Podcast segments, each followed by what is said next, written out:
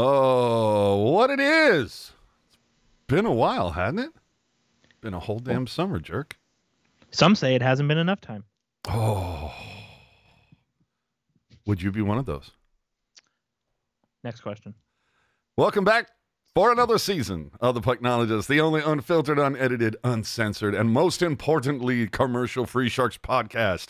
It's part of Teal Town, USA. We're not here to sugarcoat the Sharks hockey people. We are not beholden to any network.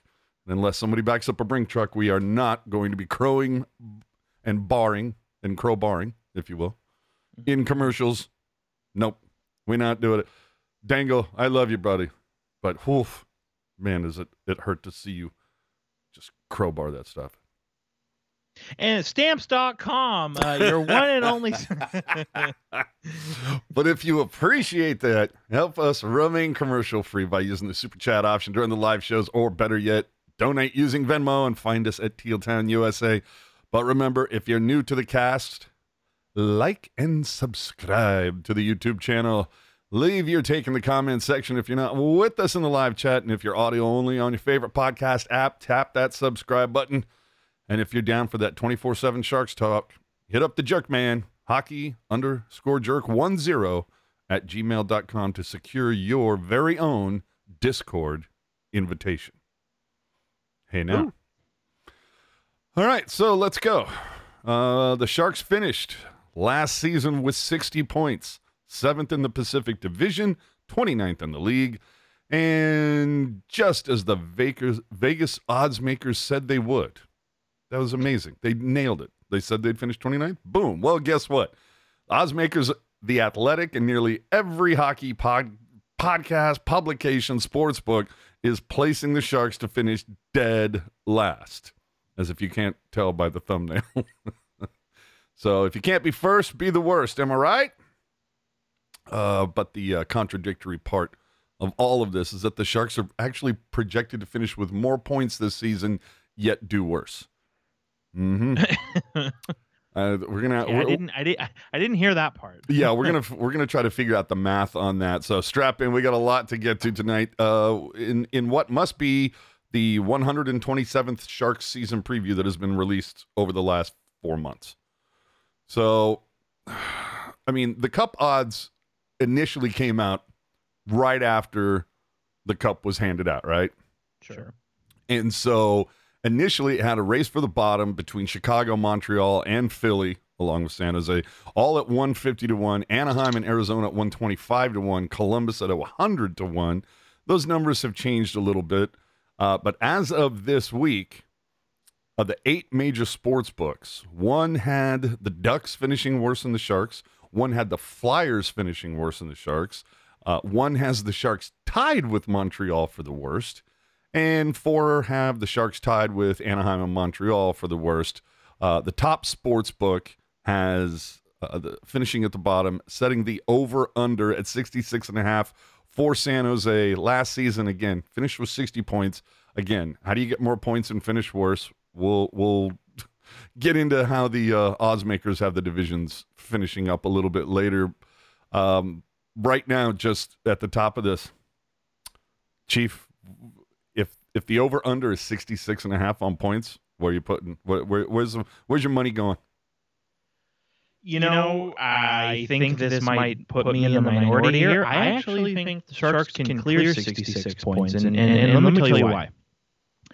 So last year, uh, I believe you kind of championed this stat, so you of all people should know the reference.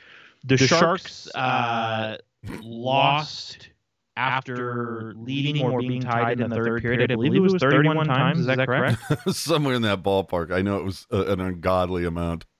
So, so could, could you not say then, just based on law of averages, could you not say the, the fact that the, the goaltending is the same? And yes, I understand the defense is much, much, much, much worse. But could you not say that law of averages, the, def- uh, the goaltending is the same? The offense, I think, is better than it was 12 months ago. Could you not say comfortably that some of those 31 losses might end up holding on and being a win, or at the very least an overtime win? I could see that. I think, by, I think what I'm trying to say is that the Sharks are going to accidentally win a lot of games this year. And what I mean what I mean by that is you know, I, I think the Sharks are going to score a good amount of goals. Not anything that's super remarkable compared to playoff teams, but remarkable for where they are in the standings. I think they're going to score a good amount of goals. And all it takes is for one of the two goalies to get hot, and all of a sudden you're, you're you know, you're on a little run. Not a run to make the playoffs, but a run to kind of take yourself out of the lottery, so to speak. Um, I'm trying to figure out. I'm, I think I'm the Sharks are going to actually win a lot of games this year. Yeah, I'm trying to figure out what's going on. The in the chat it says you're echoing, and I'm not sure why because I didn't I haven't changed any settings from the last time we've done this, which was fine. Hmm. Ooh, yeah, I just listened to the live feed. I am echoing. I think I figured it out. Let me know if I figured it out, everybody. uh, you know what? That's the that's why we're still here for the preseason, people. That's that's why we're still here for the preseason. I think I figured it out. My bad. That's Yeah. on me, guys. That's on me. I mean, I, I mean, I didn't want to. T- I mean, I, I didn't want to get into it, but you know, they actually let me do the podcast from the top of the New Vegas sphere. Sphere. So and, and when you're in that type of a scenario, echo happens. Uh, Yeah. dude, they scored first 43 times, won 16 of those games. right. They had And I just listened. Now we're all good. By the way, sorry. beautiful. Had the lead total 55 times. They lost 35 of those games. Yeah, so that's what I'm saying. Like to me, the law of averages says that with a an offense that's better than it was 12 months ago, some of those games you're going to accidentally win. I just love the fact that they're going to back into a win. You know, it's going to be completely by accident. Just you wait, dude. Just you freaking wait. Oh, I know. So Shark Camp began on the 21st, and of course, the big piece of news that came out: Logan Couture, week to week, hoping to be ready by the first game of the season. Uh, so yes, Shark's gonna shark. This is the way that we all expected it to go. Uh, as it stands right now, with the uh, opening night five or four nights away now, Monday, Tuesday, Wednesday, Thursday. So uh, Couture right now doubtful to play, but hey, stranger things have happened. Mm-hmm. you know maybe he gets the uh the somebody comes along with the uh with the you know what he probably needs? The another covid shot. He'll be fine. He'll be fine. Uh during the preseason the sharks went two three and one. Picked up uh, bizarrely enough dude how the hell do you win both games against the reigning champs but you drop two to anaheim like the team that you're expected to be at a race at the bottom with. And I know preseason means fuck all. You're just looking at certain things. I just the, That's literally the answer. but it's just so funny to see. You know what I'm saying? It's oh Well, my it's like- god. and and you know here's the thing like you know kind of on top of what you're just talking about you know i i i don't think it's any secret you know i i i've been known to dabble in the sports gambling here now and again big fan of it Uh, as one and- tends to do when you live that close. well you know if you can believe it i actually do all of my sports gambling from the comfort of my own home Oh, there you go. and uh so But you live at the Bellagio? No, go ahead. and uh, yeah, you know, all, all all three million of us who live in Clark County, we live on the strip. Um, so as much as I am into sports gambling, I thought it was really interesting that you saw a lot of the talking heads handicapping preseason NHL games and my immediate thought is like, okay, guys, what are we doing here? Like I love I love to gamble as much as the next guy, but is pre handicapping preseason NHL like is that not a bit of an extreme? I mean, like the rosters are so Ex- out of extreme whack. stupid. Yeah, like the you know just the rosters are so out of whack, and you know like you're playing the same games like or the same teams like at weird times. You know, like the Sharks. I believe the Sharks had a game three consecutive days, and it was like a different roster every night. You know, so it's like how do you handicap that? You know what I mean? And you know they found a way, and and and whatever. I guess if people want if if people want money, more power to them. But I don't know. I I, I think I'll be totally honest with you and I get it, right? Like hockey's back and you're juiced and it's awesome, right? But I could not give a shit about preseason because there's just there's no stakes. You know what I mean? No stakes, but you get to see a little bit of uh, a little bit of a lot, or I should say Yeah. a lot of a little bit. But I mean, dude, the first game, Henry Thrun immediately comes to mind, right? Two goals and an assist. Right. I mean, it, it, it helps when you have in on the front of young rookies like you're talking about. It helps when you have something to be excited at the prospect of. Mm-hmm. But beyond that, it's like, oh, I forget. It's like, oh, Kaapo Kähkönen had a shutout, and I'm like, all right, yeah, against an AHL team, like, yeah, whoop de doo. you know what I mean? But you had to at least enjoy what you saw with Thrun. Uh, Yeah. Dude, the the chemistry that seems to be continuing from Bordeleau and Eklund. Whew. I just think it's it, it's it's nice to see guys who were drafted so high. I mean, guys in general, but specifically guys drafted high to begin to make an impact and start to, and sort of push guys out of out of the lineup. I mean, you go back to eh, the million and one shows we did last year, and I said, you know, a guy like Lindblom has had a terrible year, but you know what? He's a bounce back candidate. And then Thomas Bordeleau says, mm, I don't think so. And you know, I think to a certain extent, Lindblom said, I, I don't think so. Right. And so I just think it's, you know, it, it's encouraging and it's nice to see kind of, I don't want to say the light at the end of the tunnel, but to see that the fruits of the Sharks' labor when it comes to being completely god awful, um, you know, they're starting to bear. And, and you have young guys pushing, you know, older guys out of the lineup and, and, you know, taking away roster spots and, and sticking around. And I, I really like it. And, and it feels different than, you know, a few years ago when it was like, yeah, Daniil Yurtaikin is going to be with Couture.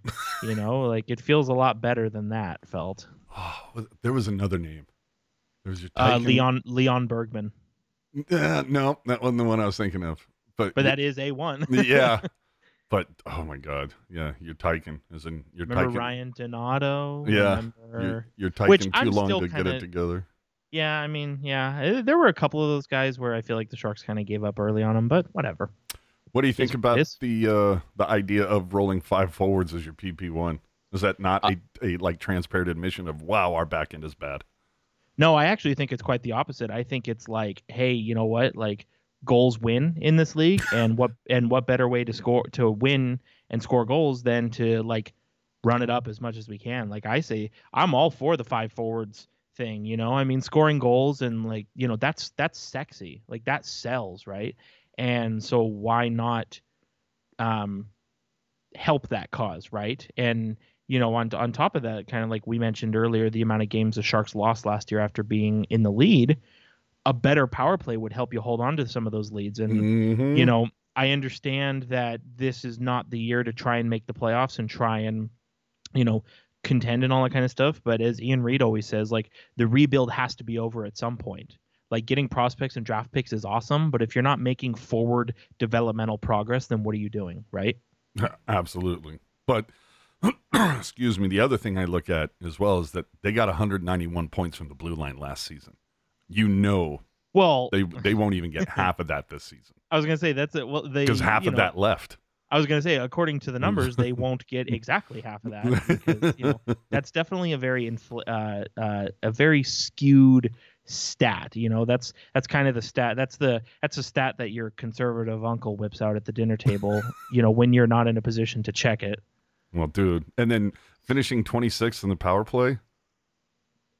You would hope that that gets better, and I just want to see growth. yeah, I mean, if you got five forwards out there, fuck it, let's go. I mean, eh, when you here's the thing. Here's the beautiful thing about where the Sharks are at right now, AJ, is when you have nothing, you have nothing to lose. and every little something seems huge. Right, exactly. so, you know, yeah, I say you take it and you just you you love it as much as you can. Uh, Quinn, of course, is saying that I know what people are saying about us, but I feel better about this team than last year. Okay. I would agree with that. Um, sure. Although your top two scorers are gone, and you know he's he's being cautiously optimistic, and and I get it because I would say offensively the team does have depth. Mm-hmm. You know, it's a, it kind of reminds me a little bit of the whole Vegas thing that first year, where it's like they didn't have a, a one, a two, a three, and a four line. They just had like four lines of twos. Right, you exactly. know? So it's like the Sharks are maybe trying to emulate that a scotch, just a tiny bit. But the other thing, of course, is being like, what else is he going to say? It's like, "Fi- if you thought last year was bad, strap the fuck in, kids. you know, and even the Kings announcers were pointing that out on that last game, where it was just like he's being cautiously optimistic. What the hell else is he gonna do? Well, I think it's also a guy. It's a situation where a guy, you know, knows knows where he's at, um, in terms of just job security and all that kind of stuff. You know, I think Quinn is pretty secure in his job. He's going to be around for a while, and that that's not really in danger. You know what I mean? If you recall, uh, around the time that things started going sideways for Peter DeBoer, and it looked like he might get the Spanish Archer. You remember there was one press conference where he was like, "Yeah, I wouldn't have to play at Tim Heed at forward if I had more guys," and you know it all kind of fell apart from from there. yeah, quite the backhanded compliment there. Yeah, well, and you know, it, life's a bitch sometimes. That's what they say. Well, they were the team was dash 82 last year on the goal Love that. differential, right? We love that. So 2.84 goals for, 3.84 against. So you're thinking that what that number skews just just a hair? Like maybe they're not going to uh, give up. Maybe it's goals against goes from 3.84 to 3.24, and maybe their goals for goes up a couple.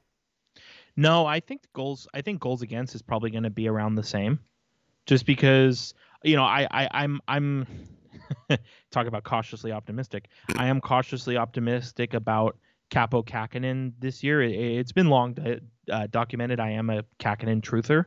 Um, I am optimistic this year just based on I know I said preseason is stupid, but based on what he did in preseason and also based on the work that he put in over the summer.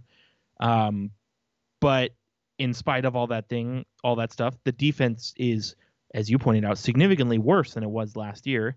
Stands to reason the well, goals point, against offensively, you know, points wise. You know what? I think a lot of people, and, and I can't say I blame those people, but a lot of people were sleeping on how important Erik Karlsson was defensively to this team. And I know that sounds like a joke, but I'm being dead serious. And so I think you know, with a worse defense, but maybe better goaltending, maybe those cancel each other out and the goals against average stays around the same kind of area. But I think, like we talked about before, like if the Sharks score like goals per game, total goals, like whatever stat you want to throw my way, if the Sharks do not do better than they did 12 months ago, I'll give you five bucks. Oh, always like a crispy fiver. Yeah. Um, I, that's how strongly I feel. I mean, you the you talked about the Vasicus experiment with having four second lines. The Sharks added like two second lines through trade and free agency this summer. Yeah, which we'll get to in a minute. Um, offense 25th, defense 30th last season. Um, but yeah, dude, going to overtime. I think this is a, a big part of what you were saying earlier. Is they went to overtime 22 times and they were six and 16. If they can, is, you know, you you pick up a couple you know like I, going back to what you were saying like that number is really skewed. Like you would think that they're going to at least pick up three or four more wins in those situations. Yeah i mean a lot of averages right? Yeah. like it doesn't have to make sense. Just, and, and remember what it is. Yeah and but remember though three or four more wins that's only three or four more points. Well hot damn maybe that's why they they're five points better this season well, and that's what I'm saying. You know, if, if, if you win if you win three games and you get two points a win, that pushes you from 60 to 66. so, you know, I I, I kind of think they were a bit on the nose with that one. yeah.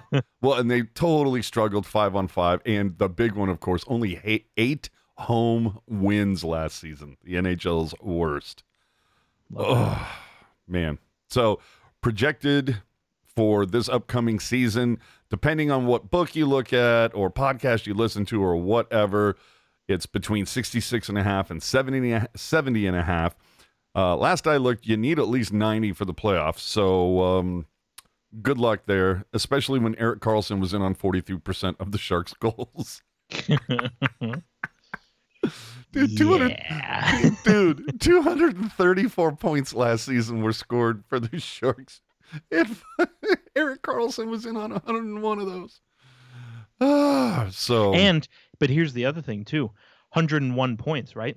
How many of those goals? How many of those goals happened because of something he did, but he didn't end up on the score sheet for? You know what I mean? Mm. Whether it's a, a a stretch pass or keeping it in at the blue line, you know, something like that. Kind of, you know, I know tertiary assists don't exist, but I think if you really dug into the weeds on it all, you could probably give Karlsson maybe not full credit, but you could give Karlsson some props for probably more than just 101 goals. Yeah. Well, and you know, playing the Cali teams used to be a gauntlet. Now, for the most part, free money. I was gonna say, yeah, it, it's take your six points and be on your way. Yeah. Well, Well, I shouldn't say that- six. L- L.A. is is they're cooking. Yeah, well, I was going to say we'll get to them as well. Um, but the, yeah, the Sharks only won twenty five percent. Well, twenty five point eight. So you can round it up. Twenty six percent of one goal games. So like you're saying, the math is going to shake out a little bit better. But it was thirty. That did put them thirty second by a mile. Mm-hmm. So evidently they won't be as bad this season. But only uh, what the only ones coming back, right? Couture, Hertl, Vlasic, Sturm, Labanc, Ferraro, Simek, and Kähkönen. I mean, it's What do we? What's the criteria there? Is it like veteran guys? Well, just I mean, essentially like guys that played any significant time last season. Barabanov, Oh, okay, Uh, you right. Conan. I know. Well, of didn't he go out in like December? Yeah, I mean he But- still played 31 games. Yeah. Okay. That's almost half. but either way, um, my, you know, my point being is that like some uh, felt like It's a new group. Yeah, quite quite a difference. So coming in and uh I mean, go grab your bag of chips or your popcorn because this is quite the list. Uh Filip Zadina gets I a love that signing. dude contract terminated by detroit gets a one year deal um, for a lot less money i mean you talk about this guy is betting on himself he is for me one of the biggest wild cards of this upcoming season Yeah, I, I think I have a lot of respect for I have a lot of respect for people who say, "Hey, you know what? The money's awesome, but I would rather be happy, so why don't you just keep it?" I have a lot of respect for those people. And I think th- there's the Sharks have nothing to lose. You know what I mean? If if Zadina doesn't work out, okay. Well, all you paid to get him was money, you know? So might as well take the chance on a guy who was drafted 6th overall and see what happens. You know, I, I Hmm. I I think if the Sharks didn't sign him, I would I would question what they were doing because this guy kind of seems like the perfect signing. You know what I mean? yeah well again this is uh i don't know it, clearly mike grier loves him some reclamation project I mean, the whole shark the Sharks entire team is a reclamation project. So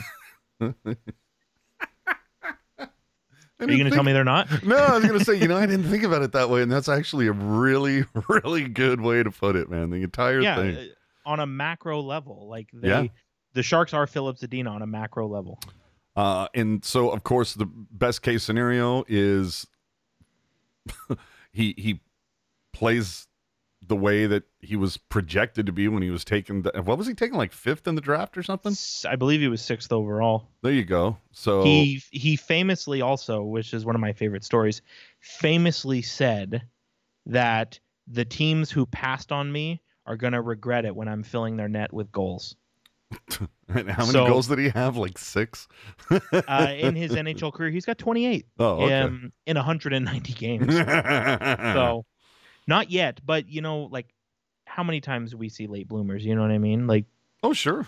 again, like just you shake the tree and see what happens. And again, if if it ends up being a bust and all you had to pay was money for him, well, whatever.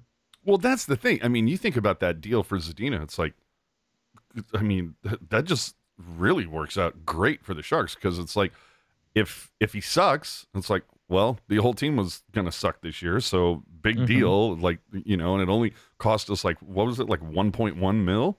So Not even not even. It's uh oh yeah, you're right, 1.1 mil actually. Yeah. okay, so it only cost us that for a season, and if he busts out, and by the deadline has twenty five goals, you're like, oh, okay, let's uh, make a decision here.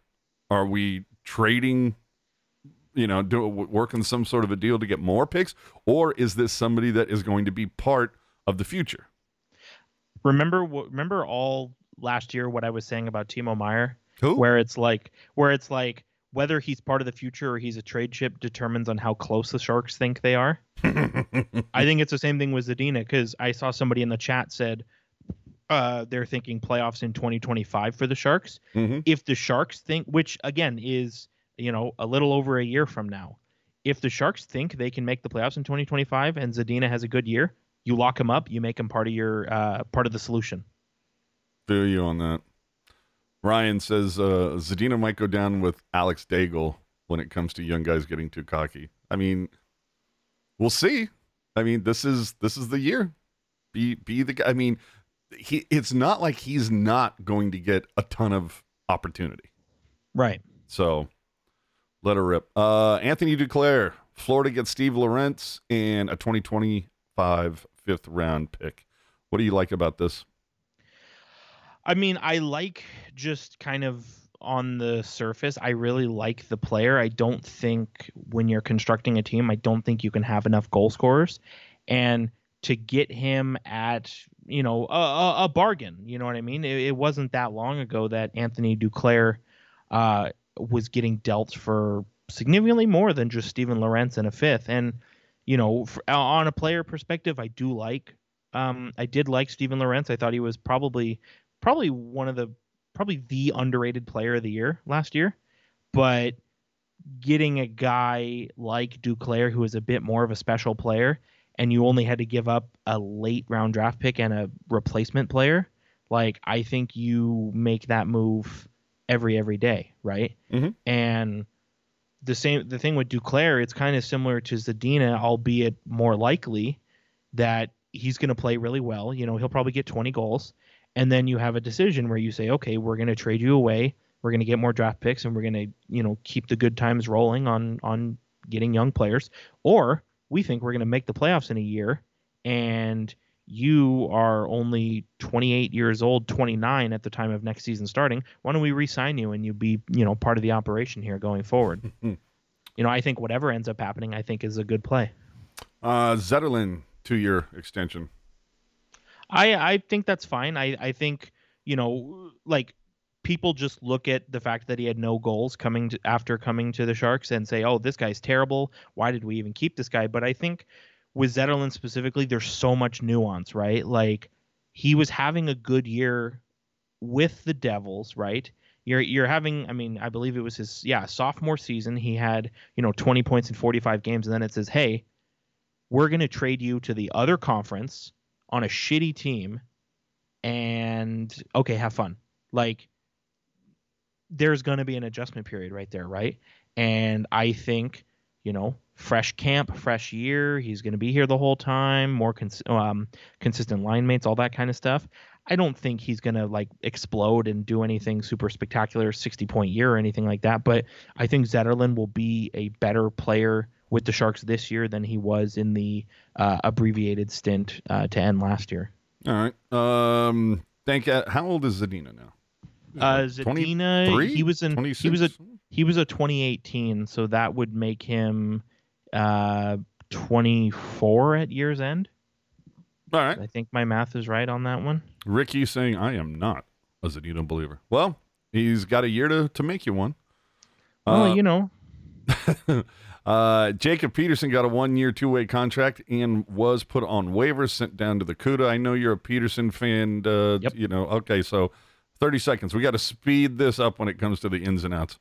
Uh, I think Peterson probably would have made the team if the Sharks didn't bring in a bunch of quality guys, Duclair, Hoffman, Granlund, that kind of stuff.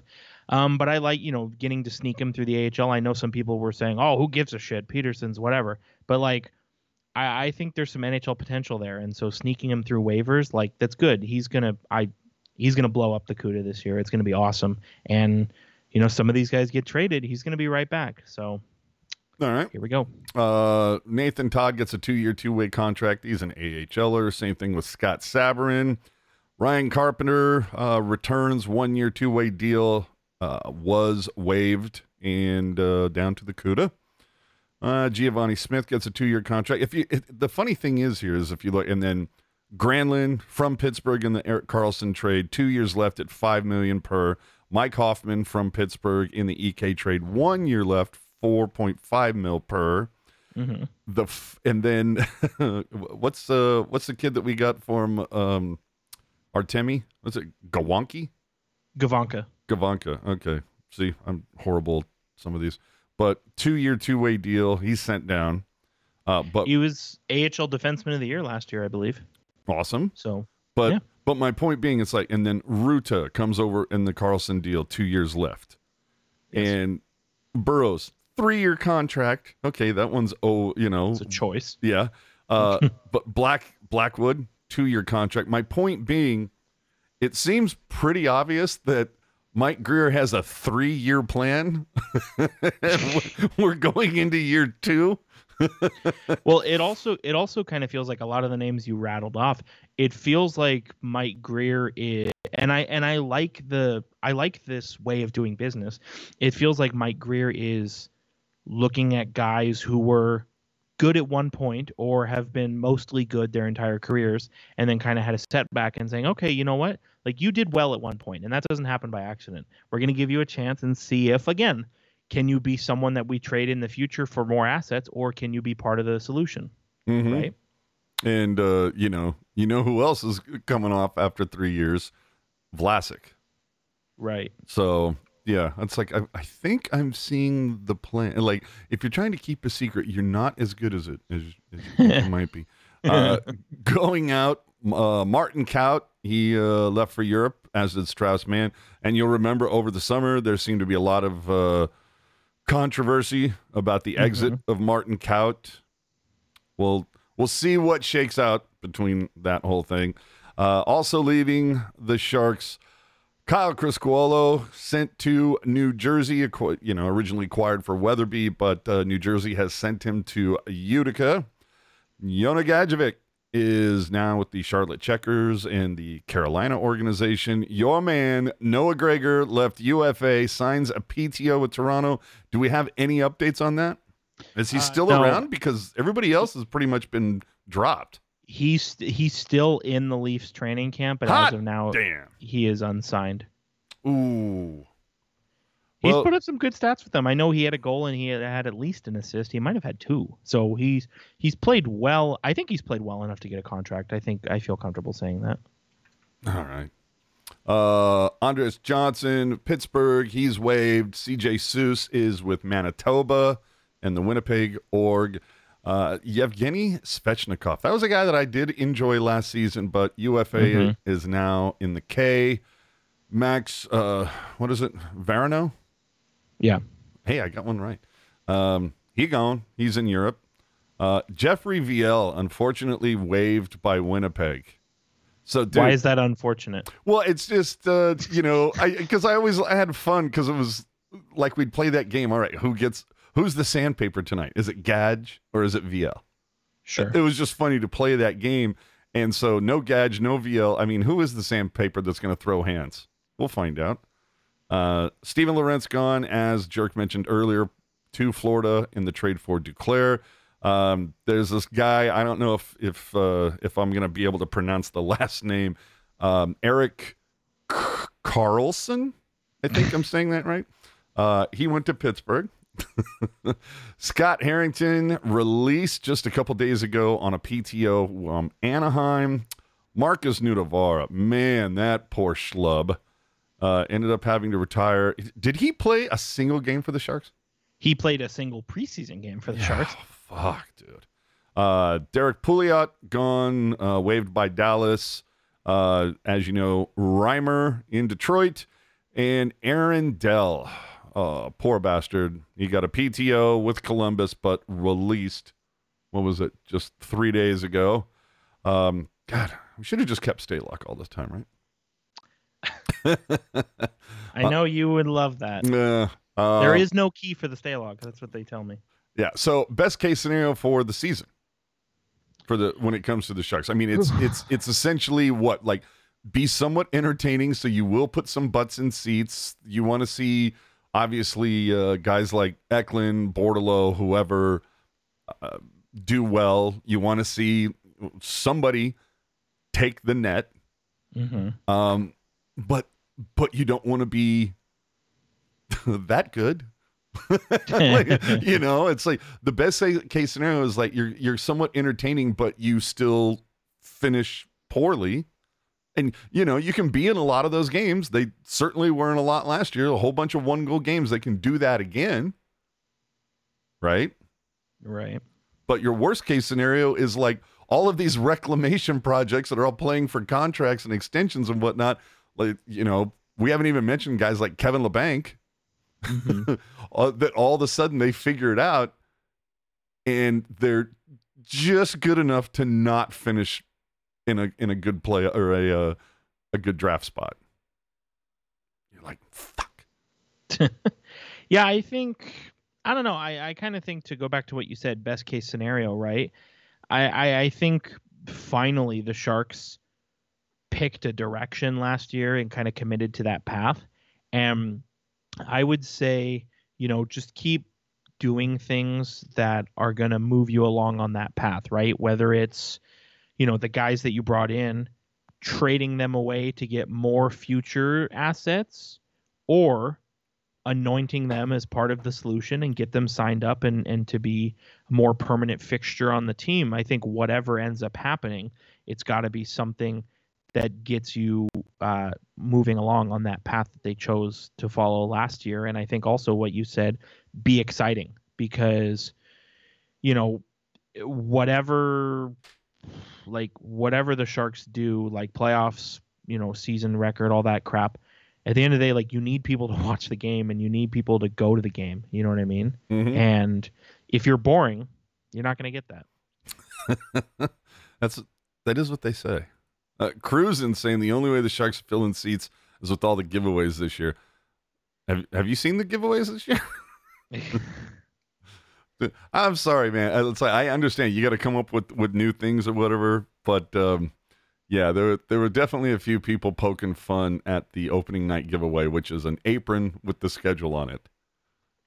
And huh. it was well, it was just funny because first off, I don't know. They should you, have just stopped at apron. well, I don't know if you know, right? But I don't know if you know this. Not everybody built the same.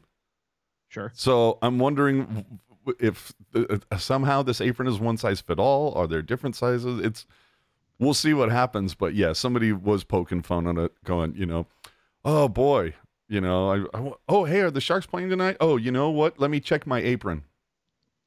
That's why I'm uh that's why I'm trying to work my boiler off, brother. I'm trying to get in one of those aprons. Love it. Yeah. Uh, there's definitely a couple there. I'm like, whew.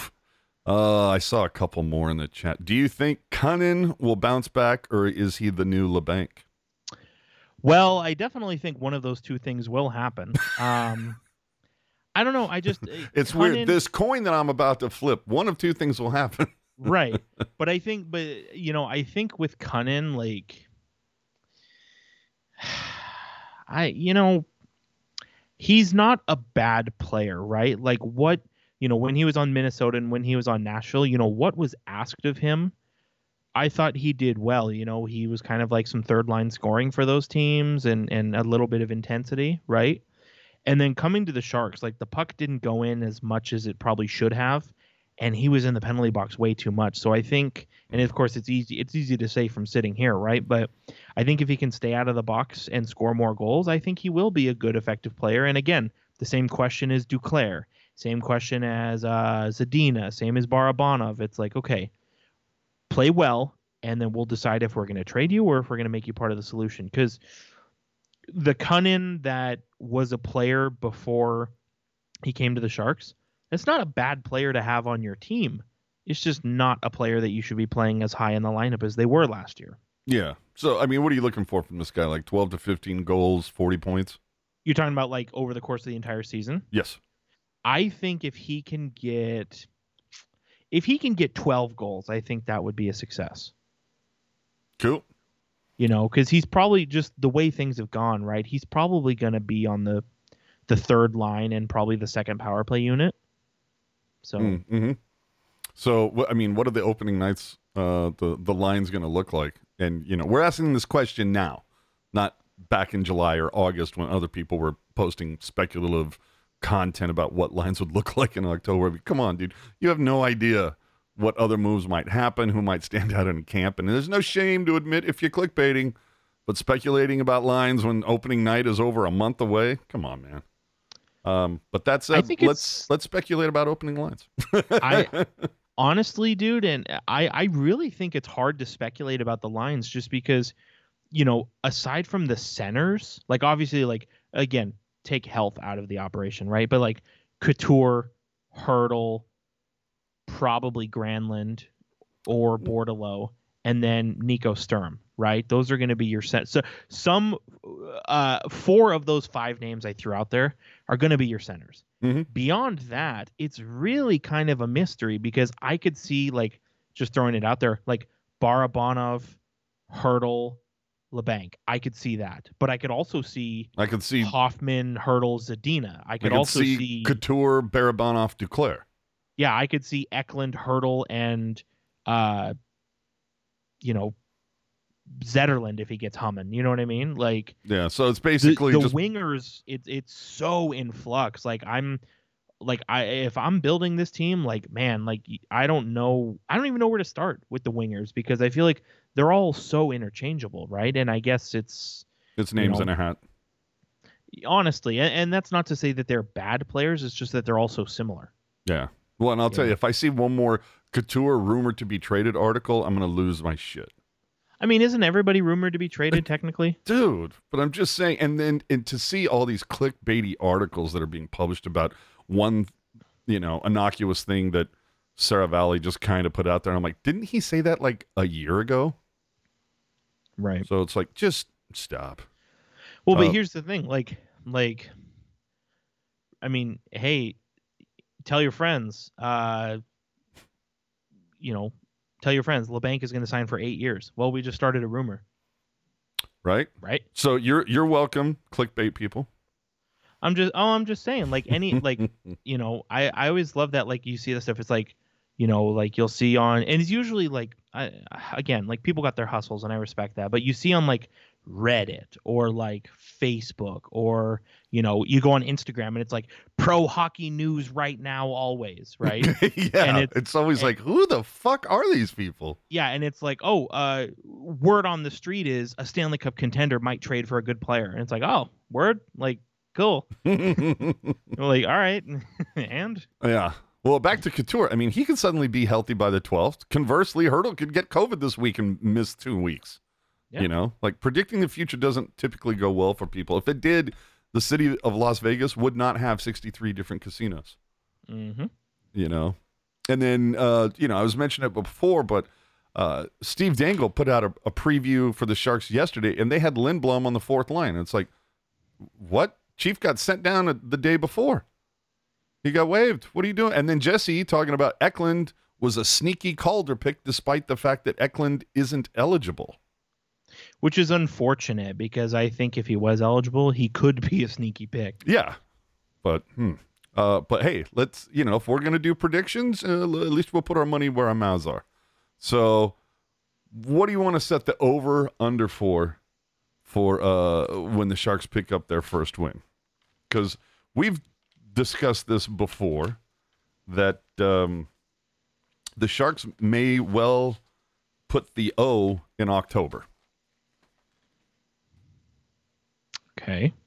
So let's see here. We've got two, four, six, eight, nine games. What do you want to set the over under for for wins in the month of October? Oh, gee, um, oh, jeez. One and a half, two and a half. Here, here's the thing. Let me. let- I'm gonna. I'm gonna answer your question with a comment that's not up in a the correct answer. So, I noticed here in our little write up, you've put in there. You've postulated. You know, is it possible the Sharks don't win until after Halloween? And I want to tell you, and I, I mean this in the nicest way possible.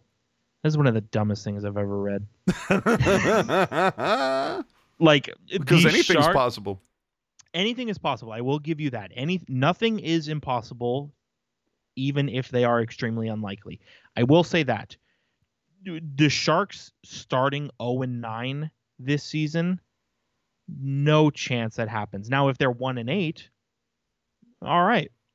Okay, so we want to set it at one and a half. I think the Sharks will win three games in October. And again, you know, if if the bet is if the bet is will the Sharks go winless in October, I'm going to shove you in a locker at the end of this month. no, but you're you're saying three wins. Correct. I'm not So- telling you who. I'll just tell you Yeah. three. Okay, so you're so, so basically then we're gonna set the over under at two and a half. Sure. And I'm Uh, going to hammer the over. Okay. Um, so I got the under. That's fine. All right. So crispy fiber. Yeah. Throw it in there. All right. So, oh, you two and a half. AJ takes under. Oops. All right. We pretty all our bets are always crispy fibers. Uh, will the Sharks set a game record for lowest attendance at the San Jose Arena? And correct me if I'm wrong. They they set a game record last year, correct? No. Almost. They they Almost. almost Got they they came very close. The I would say maybe you know what maybe the better question is will they from from what I understand the Shark Tank for a Sharks game has never had less than 5 digits. You know, it's always been 10,200 and something or more. Sure. I think I think this might be the now this is also predicated on the fact that it's like, you know, does Eklund sputter? I don't think he will, but you know, Hertl even had uh, d- during the ridiculous run he had his rookie season. He had a few games where he kind of went, you know, he, he, Mhm. he, t- he didn't see him.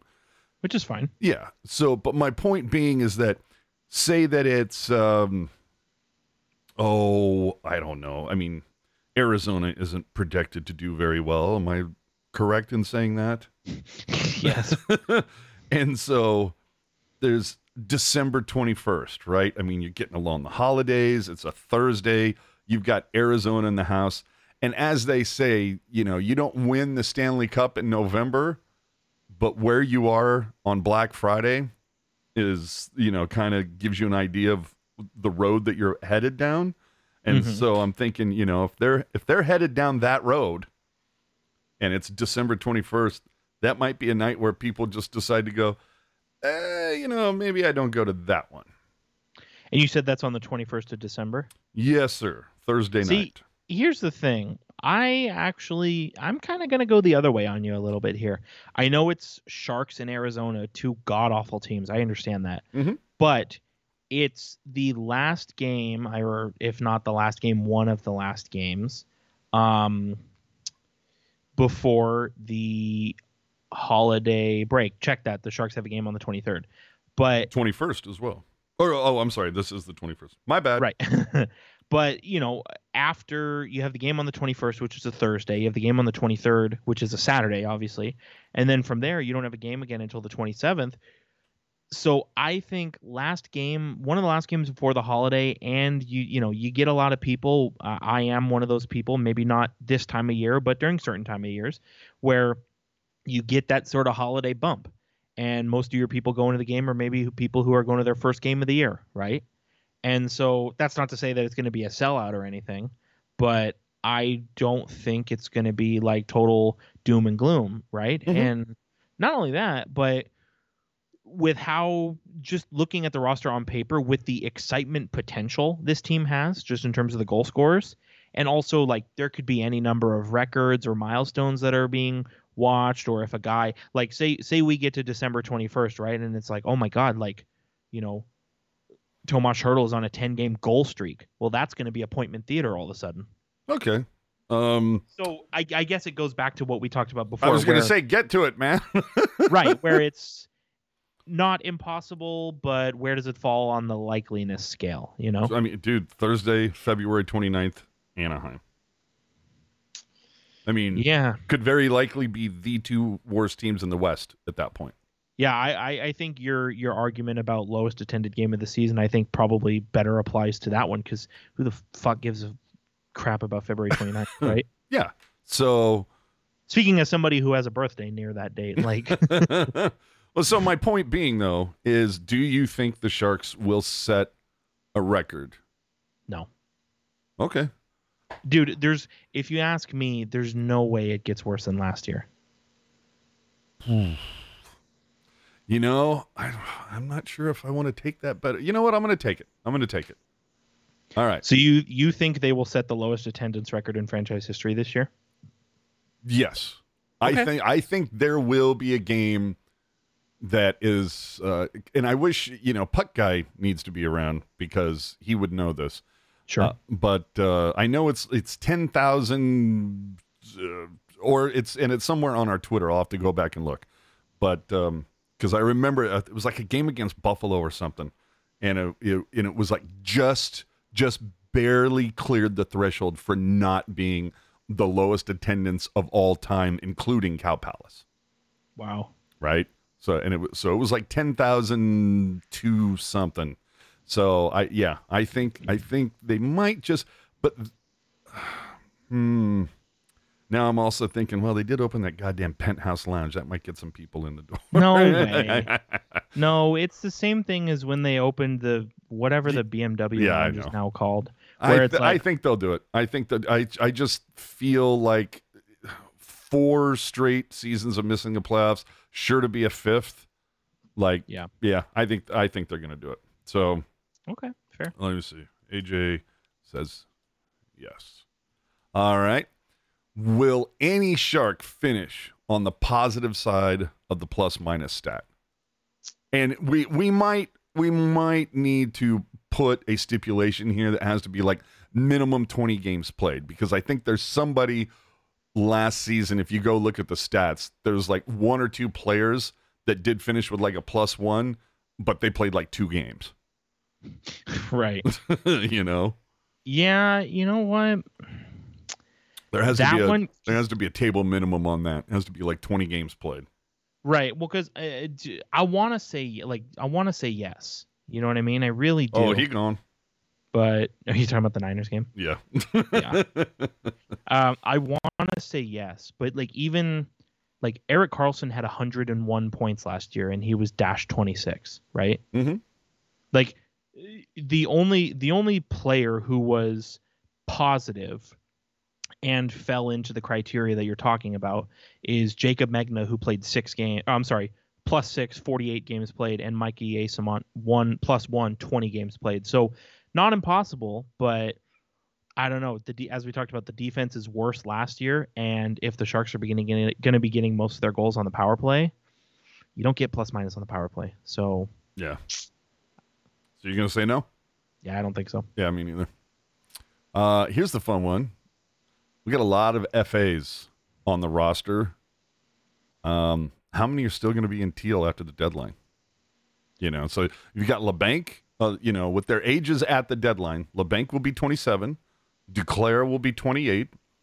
Barabanov will be 29. That one I might actually have to take off because, as he did stipulate a week or so ago, he's like, loves me some San Jose, would love to stay. Um, Lindblom, 27, just sent down. Kunin, 26. Zadina will be 24. Peterson will be 24. Simek will be 31. MacDonald will be 31. Kähkönen will be 27. So that is 1, 2, 3, 4, 5, 6, 7, 8, 9, 10 players. What do you think the over under is on? I'm going to say three. I can see three of those guys being gone at the deadline. Three gone? Potentially Oh man, I was thinking. two, well, okay, or let's see. hopefully one. Duclair. I'm just gonna throw out the names I think will stick around. Duclair, Barabanov, Kunin, Zadina, Peterson, Kähkönen. That's six right there. Oh, I'll tell you this but- right now. Let me. I, I don't know Two? that I want to. I don't know that I want to bet on this, but I want to let like. It, there is some weird reason. For some re- weird reason, it would not surprise me. Like, if Labanc is on the roster for Game One, I'll be surprised. I'm sorry, what?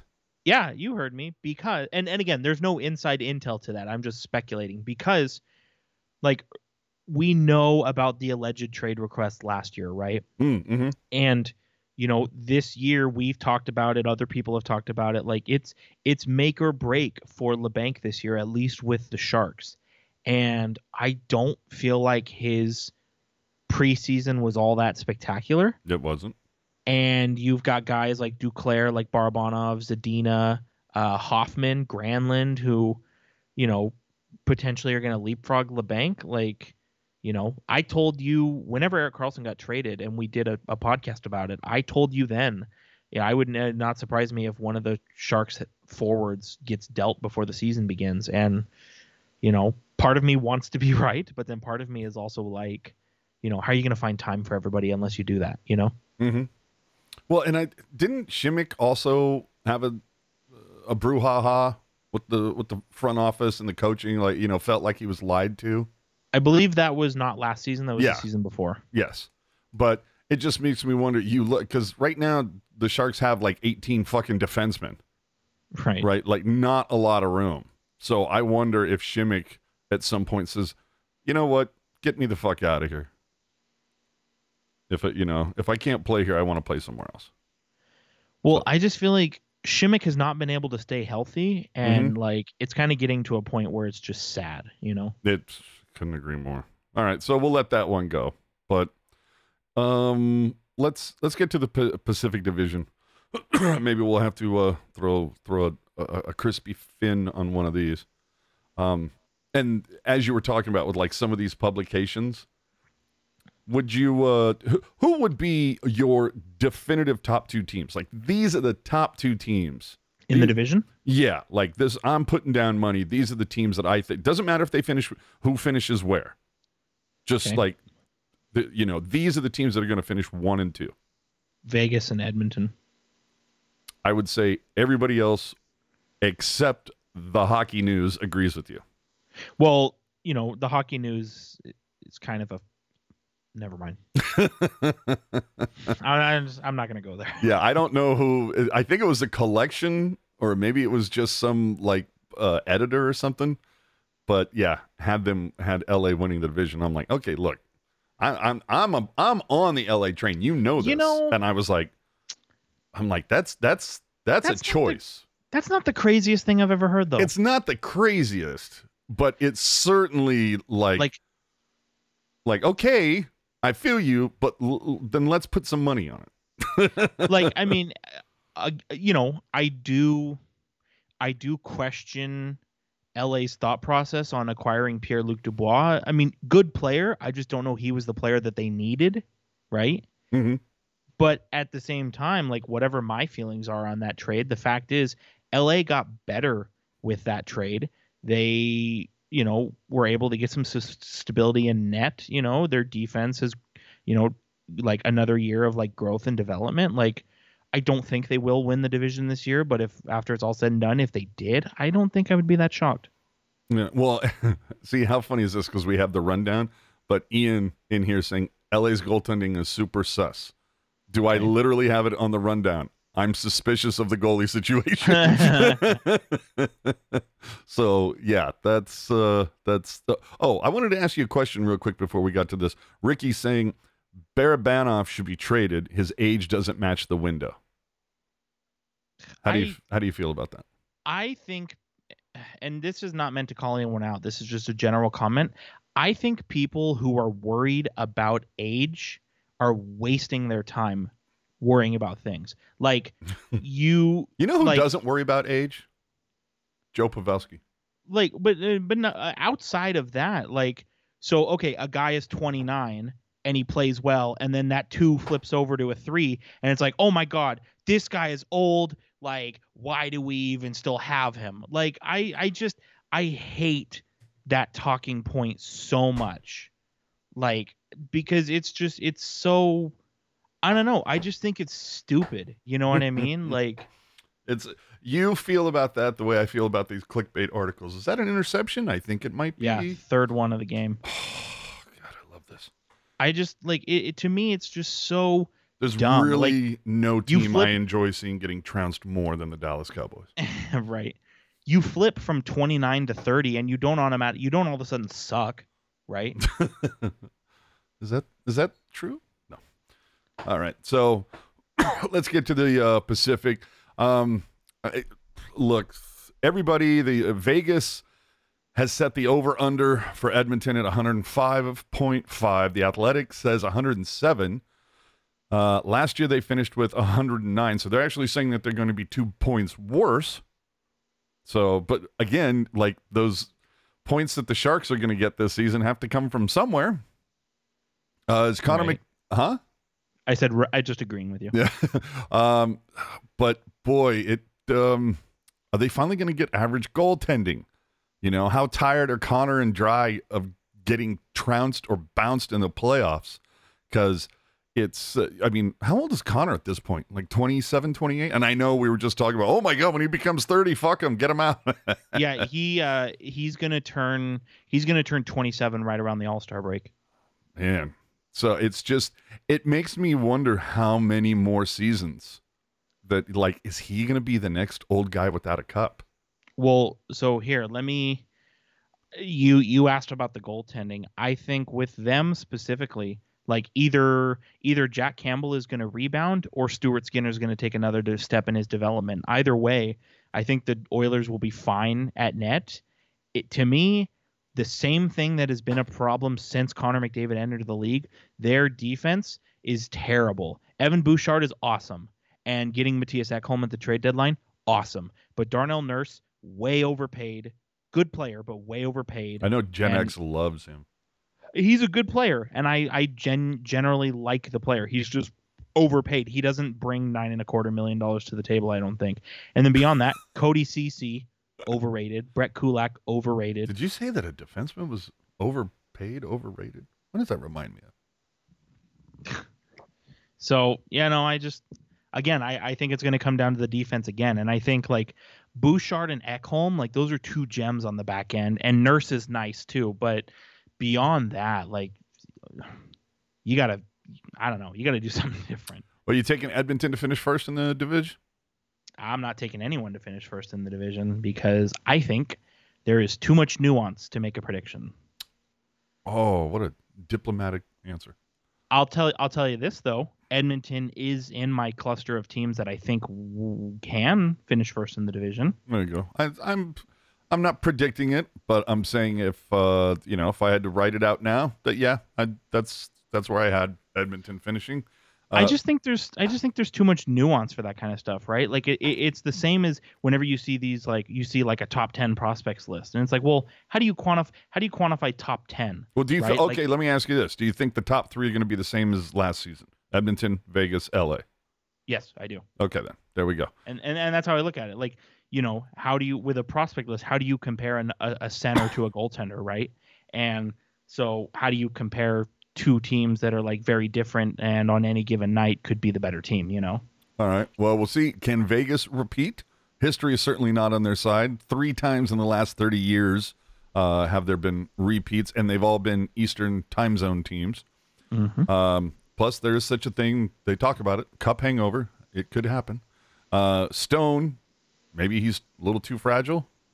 Um, but boy, remember when Leonard was the man in goal? He's, I, I mean, he's still injured, but he's also got a lot of other shit going on, which is really unfortunate for him. Yeah. And then um, the other thing is there a team in the NHL that is more jacked about Bettman talking about the cap going up than Vegas? Oh, for sure, for sure, man. Woof. All right. Uh, the um, the average for their over under is actually 111. So it's it's funny. Vegas has them finishing 103.5 is their OU, but the Athletic had them doing a little bit better. Um, L.A. I'm still on this train. I think they have a good blend of vets. As you should be. Yeah. Um. Well, and you know, dude, I've been driving that train for a little while. Um. I think I won some money a couple years ago off that train. Um, That sounds right. but good blend of vets and youth. Great center depth. Again, little sus on the goal. Young defensive group. But imagine if LA goes after Hellebuyck. I mean, that's pretty much been the speculation for gosh, years, right? Is it's like pretty much since they started playing well again, it's like, oh, they're gonna go after Hellebuyck, they're gonna go after Juuse Saros, they're gonna go after Thatcher Demko. Like, I still think Who was the guy that you wanted? That I wanted for the Sharks. Well, the the, the guy that you kept uh, teasing last season wasn't Ullmark, was it? oh no, uh, Jeremy Swayman, Swayman, that's who it was. Yeah. still still an option. so yeah, I, I want to see how that shakes out. And Todd McLellan got a one year extension recently announced. Not exactly a huge vote of confidence that it's a year, uh, but it does put him in line with the end of Rob Blake's GM deal. Right. So make of that what you will. Which I think, I think that's actually a smart bit of bit of business because, and I don't know the actual numbers, but I'm just going to throw something out there, right? So let's say you know, you go to Tom McLellan and it's like, hey, we're going to give you a one year extension and it's going to be a million dollars. I know that's not the number, but let's just say, mm-hmm. you know, and then, you know, nudge, nudge, wink, wink. When I get my extension next year, I'll be able to give you $4 million. You know what I mean? Ah, I feel that. Because the owner, the ownership, they might have said, "Hey, you know what? We really like Todd McLellan and we want him around for a long time but we would hate for you to sign him to a three year deal and then you don't come back or we fire you. You know what I mean? Yeah. No, and I'm not saying that that happened. I'm just saying that that's probably a consideration.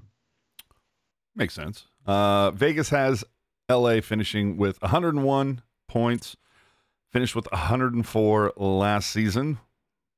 That's, you know, that's basically where I've got them going now.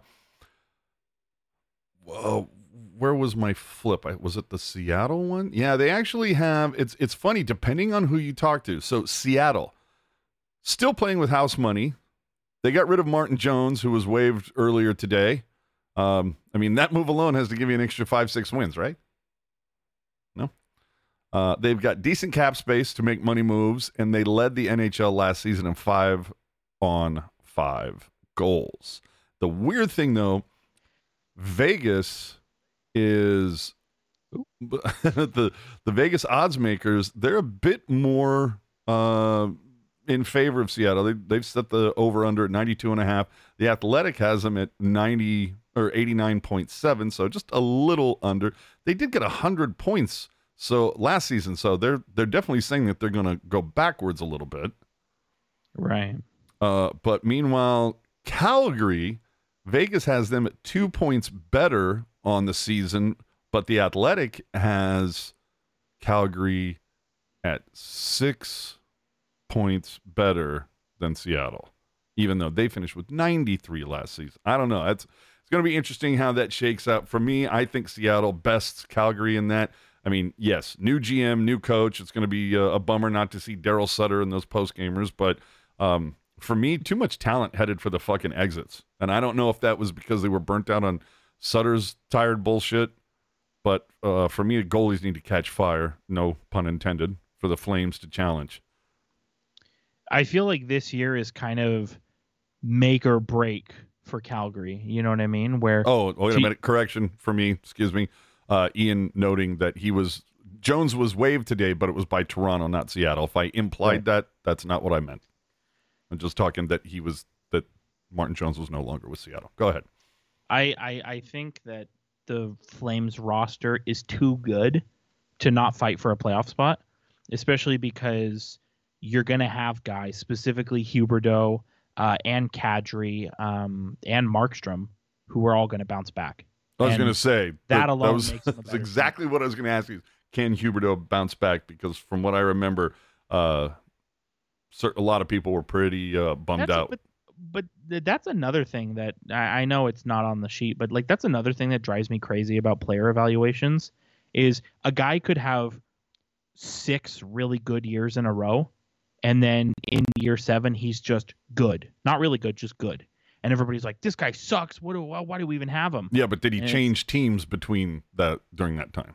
Right, new team, new contract, new GM, new coach, new zip code or postal code in Canada, new new conference, right? New divi- like it's all new, you know what I mean? Like I just when you like like you know, I I, I know it's it, you know, we should probably be saying, "Oh, you're making millions of dollars to play hockey. Quit your crying." But like you think about it, right? Like you are in the city where like you built your NHL career, you like started your family and you really got attached to that place and you were led to believe that you were going to be like the big man in the face of the franchise, and then your team comes to you and says, "Hey, someone that we think is better than you uh, is available, and so we're going to trade for them," and you're going back the other way, and it, it's definitely jarring, and that can mess with your mental health, man. So you think the uh, Flames are going to see a lot of bounce back this season? Absolutely. I think the bounce back alone will carry them uh, into being a playoff team. And I think on top of that, I think, um, you know, if it is the last year for most of the people on that team, do you not see them just kind of pushing all their chips onto the table and trading for maybe more guys who are in the last year of their contract to just really kind of send it? We shall see. Uh, Vancouver. I mean, not enough high end talent, not great depth. I don't. See, you don't think they have high end talent? I, I, not enough. Oh, okay, fair, fair. Um, and then I don't know that Demko's going to steal you twenty games. And I think he will. Um, but there, there's sometimes I don't know what it is about Vancouver it drives me crazy. I'm like, are they really that much better than Anaheim points wise? You know, I mean, finished 32nd last season on the PK, so not the most defensively sound guys when it comes to that situation. I just, uh, hmm, I don't Vancouver, know. Vancouver is similar to Calgary, where I feel like their roster is too good for them to have been so terrible last year. You know. Okay, like, I can see that. Like obviously, like obviously, I their just, roster, their roster last year was not good enough, but I still think it was horrible. It, it was good. You know what I mean? Not good enough, but good. Well, it's just aside. It's, it felt like Pettersson just disappeared for stretches. There were, and then they just had so much talent at one point, and it's all left. You know, so I, whatever. I, I'm I I want to see them do something interesting. That they again, that's another one. Where I'm like, ah, God, just at least just be entertaining because right. I I don't know. I was really bored by Vancouver last season. Um, Vegas has them finishing with 88 points, finished with 83 last season. So they're saying five points better. Uh, Anaheim, to your point about some guys just doing really well in contract years, Henrique and Silfverberg in contract years. Yep. They'll be gone. Uh, oh, you think they uh, they play well, get traded? Absolutely. I mean, and, and, really, this is kind of the big moment here because Silfverberg and Henrique are both kind of from the old guard, so to mm-hmm, speak. Mm-hmm. You know, from those from those teams that were making playoff appearance. And to my knowledge, era. right? And to my knowledge, both guys wear an alternate captain letter on their jersey, so you know they're notable players that are most likely going to be out the door. Um, you know, in the next six months. Um, so you talk about like Hmm, you Ryan, talk about a, a, transition, you know, it's going to be there. Ryan would disagree. Ryan says, I think the Ducks are going to surprise a lot of folks and grab a wild card spot. Got rid of some older, slower guys. New coach, new system. John Gibson will be better. Yeah, but you know what? They let go of Stalock.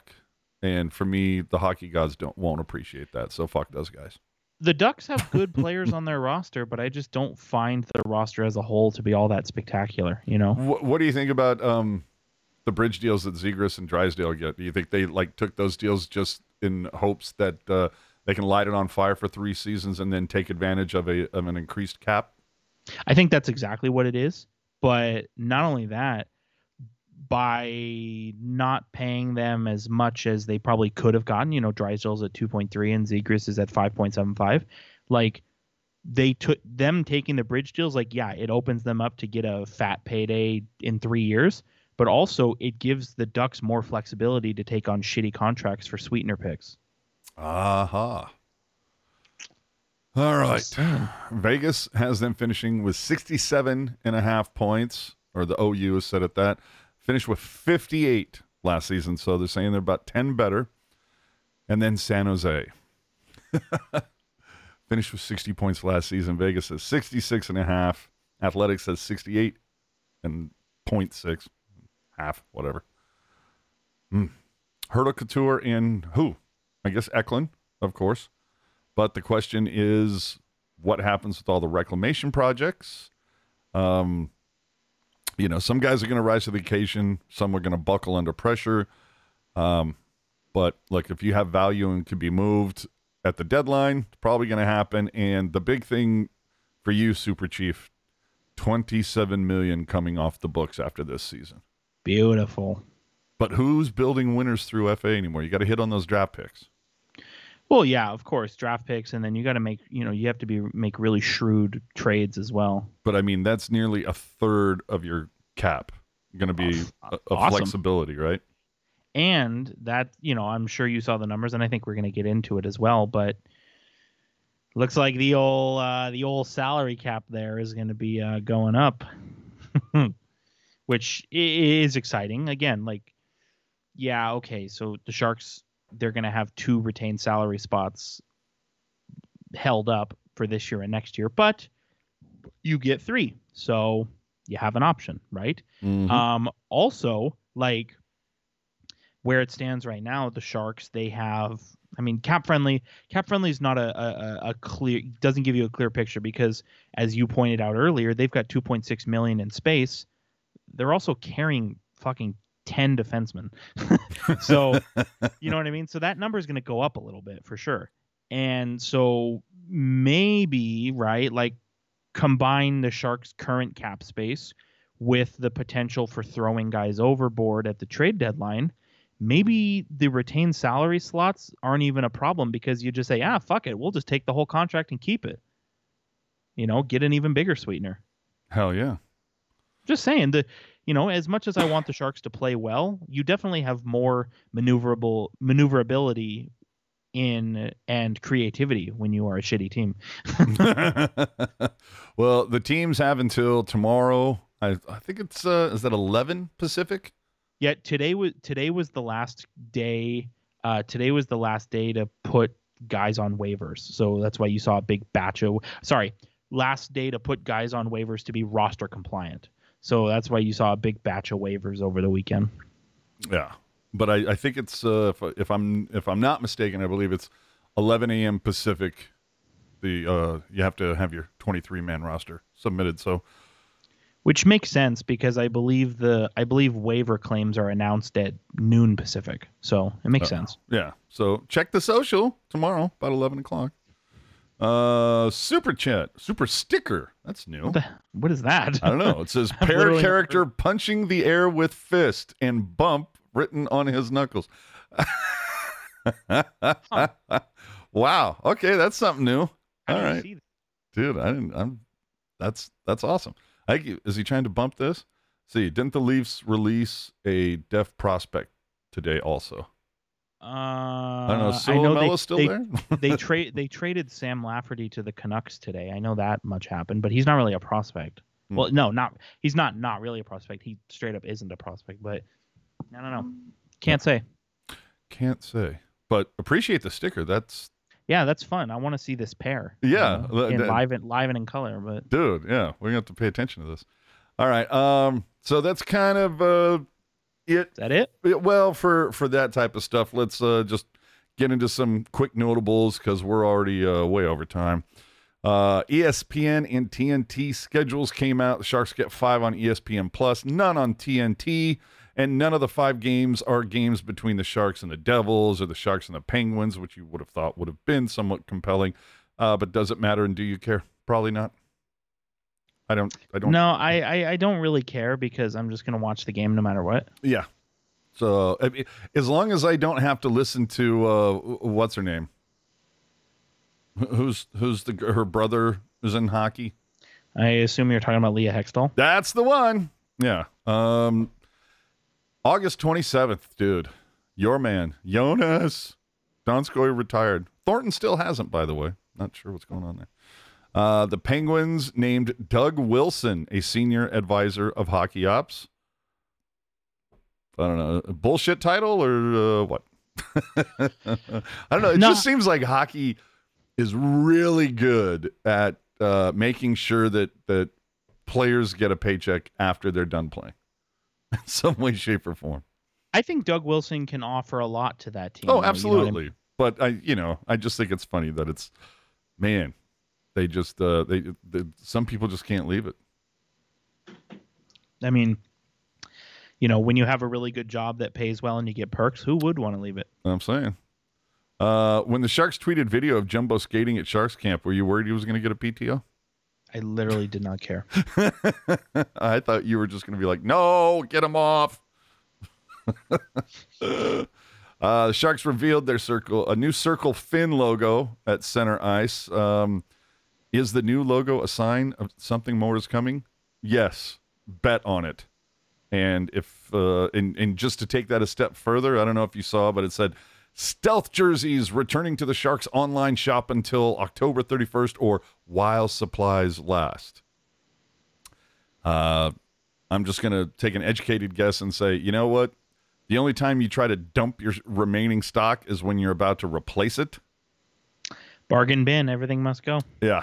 So I not to mention the fact that uh, Doug Benz was quoted last year as saying to expect a new alternate jersey this season.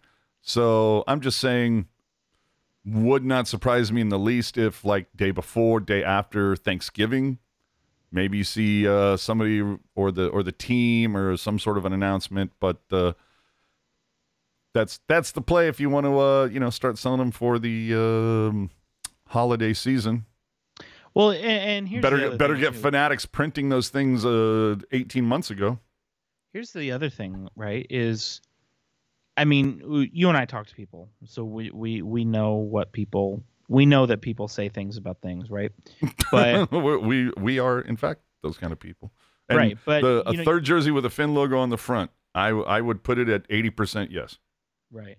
So you think about it, right? So you you go back to 2020, 2021, the 56 game season. And that's when Reverse Retro 1.0 was and the stealth jersey took a break. You know, certain people in the industry didn't want to give me credit for it, so whatever. Anyway, wasn't there four um, jerseys they were rocking that season? Uh, yeah, it was home, away, reverse retro, and heritage. That's so okay. with that schedule and only playing, uh, that would be how many home games would that be? That would be 20, 23. eight 28 home me. games that right. year. You right. You know, the stealth jersey took a break, which yeah, all right, makes sense. Whatever.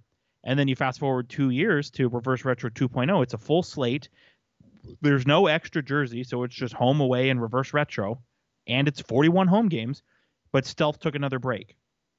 Mm. And so you kind of think, okay, like stealth has been here and it's gone, it's here, it's gone, like it probably doesn't have a long term future, which I know a lot of people hate the stealth jersey because of some, you know, bullshit idea that the color your jersey is impacts how you play on the ice. But you know, I I I actually quite like the stealth jersey. Well, and let's see, a lot of on. the same people who were bitching about the stealth jersey, they loved it when it came out. So well, I, I kind of wish it was sticking around. I well, like it. I, I don't have a problem with it one way or the other. It's you know, out of the three um black alternate jerseys, I'd say it's my second favorite.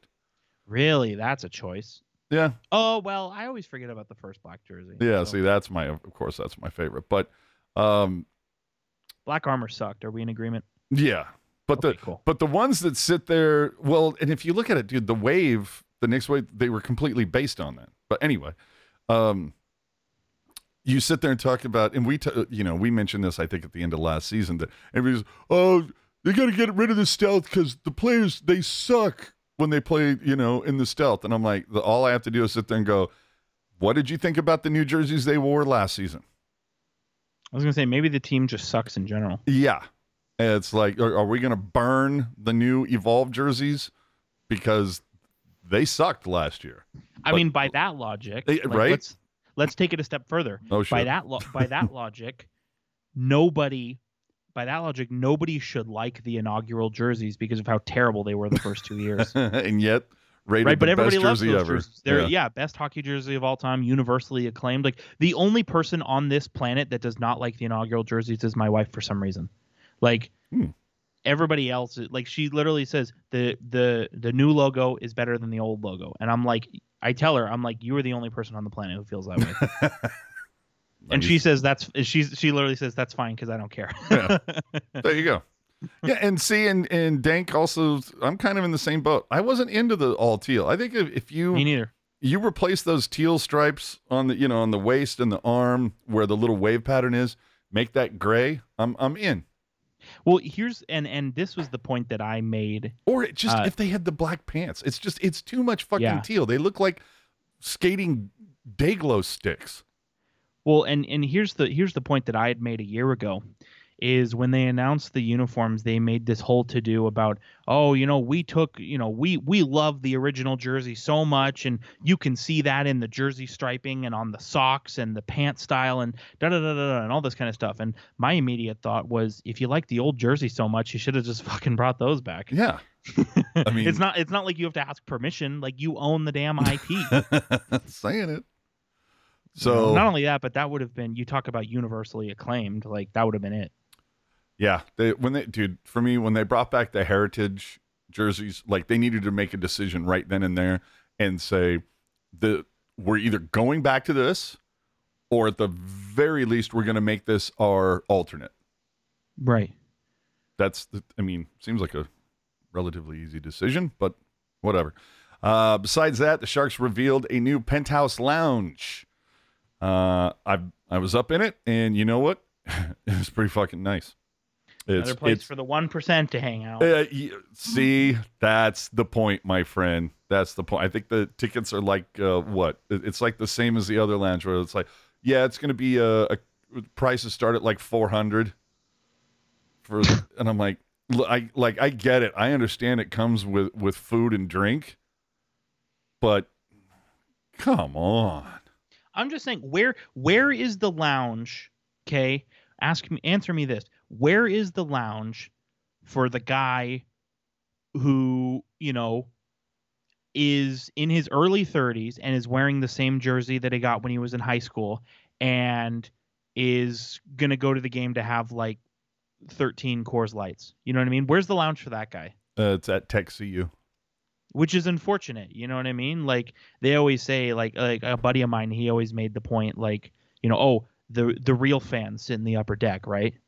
and now they've yeah because a, that's where they've been priced out to no but what i'm saying is like now they have a 1% lounge in the upper deck you oh. know what i oh. mean yeah you're right now that being said it's really nice oh i believe and, that it and, is. and, and, and $400 somebody, a ticket it fucking better be that for sure. And you know if somebody said to me hey i have this ticket i'm not using do you want to go? Of course i'm going to say yes. But it's like it's one of those things where it's like like remember the jokes that we made when the BMW lounge came out where it's like oh they have a club within the club right? Yep. Yeah. And now they have a lounge so they have an exclusive lounge within the suite level which is already exclusive. Like we're going in the wrong direction yeah. Well, and the the other thing that where's, I think where's think the where's the rooftop atrium that anybody who knows how to climb a fire escape can go and watch the game? Well, and no also, ticket required. You just got to know how to climb a fire escape. It it also begs the question if this maybe the suites weren't doing that well. You know, and you know because if they were, I mean, why why would you rip them out? And here's the thing, you know what? I I've sat in a suite before the game before. It's a cool view. I like just just just you know optically the view is very nice. But you know then it's like oh man you know we're in the suite like we're gonna get you know some stuff to graze on like this is awesome. And then you turn around and it's like popcorn which I don't get me wrong I love popcorn as much as the next guy but it's popcorn and it's like you know a, a, a smorgasbord of like you know day old grocery store grapes and like lunchable meats and crackers that they took out of the packaging. Yeah. Like I don't want to be that guy because I think being that guy is really obnoxious. But I went to I got to go into a suite for a Las Vegas Aviators baseball game, which is minor league baseball, and the grazing offerings of that suite crushed. They were fucking awesome. Yeah. You know? Well, and see, and I don't want it to be misconstrued that I'm like, specifically ripping the Sharks for nickel and diming the fans.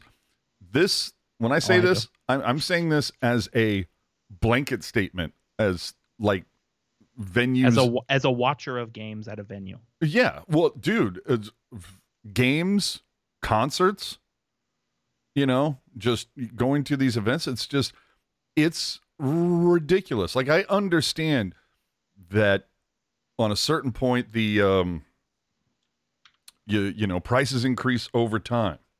Right, I, we get I, it. I, yeah, like I get that. unless uh, you're a TV for some reason. Because I saw, dude, I saw a commercial. Somebody played or somebody posted on Twitter a commercial for a TV from Montgomery Wards from 1975. you know, back when in the days when a TV was like a piece of fucking furniture. And dude, it's a 25 inch TV. Uh, well, at least the screen is 25 inch. You know, aside from that, it's a much larger piece of furniture. But it's like 500 bucks, and I'm like, 500 bucks today gets you a 55 inch flat panel smart TV.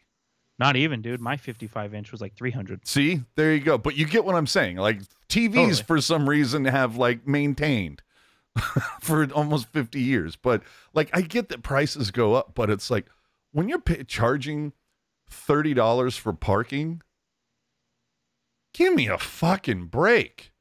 Like, what do you have to do? Where is all that $30 going? You know what I mean? Like, I understand, like, oh, well, it's because we lease the land from the city and they've raised their rate. Uh, like, if they say that, I'd be like, all right, that's fucked up, but at least I know where to direct my anger at over mm-hmm. having to pay some of this shit.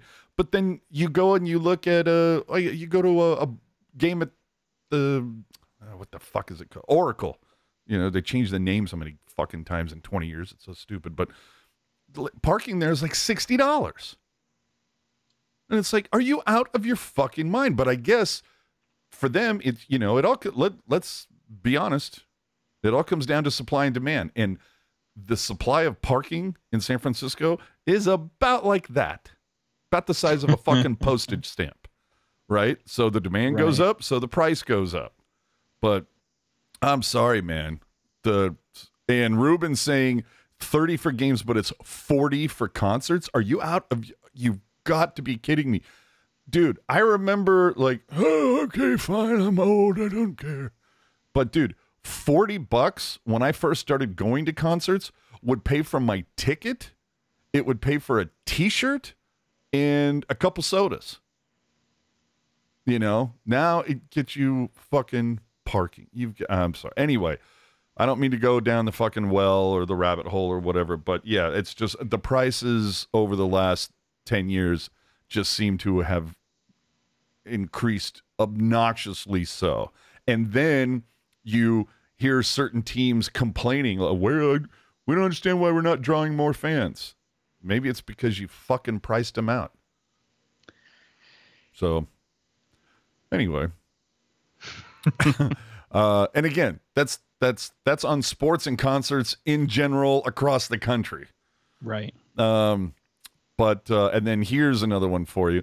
So it was reported on the fourth. So like, what was that? Four days ago the and who didn't see this fucking coming? You didn't need to be Kreskin for this. San Jose BART extension will reportedly be further delayed and cost more.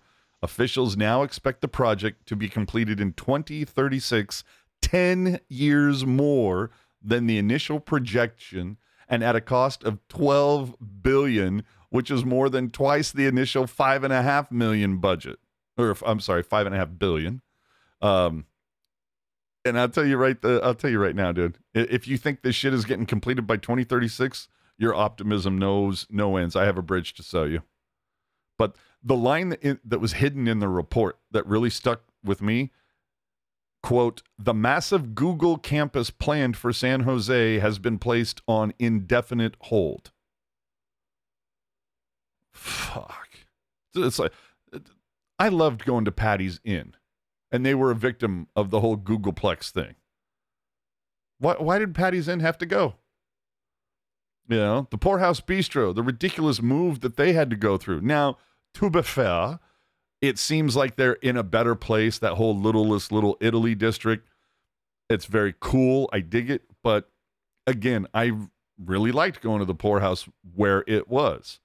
To see these local businesses get shafted for a development that at this point may never fucking happen. Like, seriously, fuck you, San Jose Council. Fuck you, Sam Liccardo. You guys clearly aren't paying attention. Oh, okay, I felt good to get off that get that off my chest, and I'll get off my, my soapbox now. Um, in good news, merch news, the Sharks released new gear from Starter. Remember them? So, uh, but however, and again, this isn't uh, on the Sharks. This is at, at large. I'm sorry, dude. Who's paying a hundred dollars for a hoodie? If you are, you have too much fucking money, which is agitating when you see so many homeless people. A hundred dollars for a fucking hoodie. You've got to be kidding me. But hey, at least you get a choice other than Fanatics. All right, uh Cuda played two games. Uh they they won them both. Good on them. Uh next. Uh, no, a 3 2 win over Bakersfield. Goals from Coe tipping a Mukhamadullin shot, Raska in tight, and an overtime Cardwell buried a feed from Wiesblatt. Chrona stopped 22 at 23. Split uh, split goalie game. So uh, is it Romanov or Romanov? What's this guy's name? Anybody know? I don't know. He stopped 15 to 16. I believe it's Romanov. Okay. Uh, in their second tilt, Cuda hosted the Condors, got a 5 2 victory, courtesy of goals by Gushchin, Bailey, Robins, Gavanki, and Todd had an empty netter. Cuda posting four unanswered goals in this one. And just want to let you know this coming season of the Pucknologists, you are not going to hear much in the way of Cuda talk, as we will be saving those discussions for Ian, Jules, Mark, and Lacey when he's available to do the teal tinted glasses. Uh, hopefully, we'll see some monthly check-ins with Nick Nollenberger. Uh, but uh, that's that's all how. however, Ian decides to run it, it shall be run. Uh, NHL related stuff. Oh, God damn, I got to plow through here. Uh, the it, great news for me, man. Adidas authentic NHL jersey lawsuit advances over deception. This was the headline that I wrote, or not wrote, read. uh, Adidas can't shake a proposed class action lawsuit alleging it deceptively portrays authentic replica jerseys as the same ones the NHL players wear. So there was already a suit filed in Florida that was tossed. Um, there was another one in Michigan. I can't really find anything about that, but for whatever reason, uh, the New York one is going forward. So hell yeah, they removed claims of misrepresentation and fraud, but they left intact deceptive practices and false advertising claims. So there you go. Uh, NHL considers changes to digital ad boards after fan criticisms. The the funniest thing to me on this whole deal was the NHL said it heard feedback from the technology, uh, or I'm sorry, heard feedback that the technology makes it easier to watch hockey games on television. It was certainly the vocal minority that complained. Um, the, the you've got to be kidding me. Name one. Name one. Is there a single person in here with us that thought that the digital ads enhanced the viewing experience on TV? Not a single fan said this. I'm telling you. And the other thing is that there's talk about like making it look like a video game when a guy scores, like all the digital ads will wiped away with a big goal thing and uh, all right so where, where's the cap out right now? Because they're talking about preliminary projection for next season 87 to 88 mil so we'll call it 87 and a half. Where is it right now? 83 uh, 83 and a half. So potentially going up three and a half to four and a half? Uh, yeah anywhere from yeah anywhere from three and a half to yeah four and a half now, some people would say it doesn't seem like a whole lot. yeah, okay. I, I, I, I think I think the two thirds of the league that are having to use LTIR to survive would disagree. Which I go back to uh, Simek. You think uh, Simek's then is going to start on IR this season? No. It, well, um, injured reserve. I mean, maybe, but injured reserve is only good for a roster spot. So you know they can keep up one of their other nine million defensemen that they have, uh, and that's you know uh, quantity of players, not dollars. Um, and but you know. Dude, some of these, know, some of the lines coming in about the digital ad boards. I mean, I mean, it just gave people with epilepsy seizures uh, great success. It enhanced my ability to not see the puck against the boards. I'm sorry. Back to the cap. No, I just think like, you know, I, LTIR using LTIR only makes sense if you're right up against the cap. But like the where the Sharks are, like the Sharks have, and again, this is assuming nothing else changes, which we know it will. The Sharks have 2.6 million in cap space. Like they don't need to put Simek on LTIR because they have the room to leave him there. Hmm. I'm I just I'm I'm dying to see. That, I mean, I understand Thrun is waiver exempt, but how do you deny him? Right. You know, it's gonna be uh gonna be real fun to see how the opening night lines uh, shake out in the pairs. Who's well, and we'll see tomorrow what ends up happening.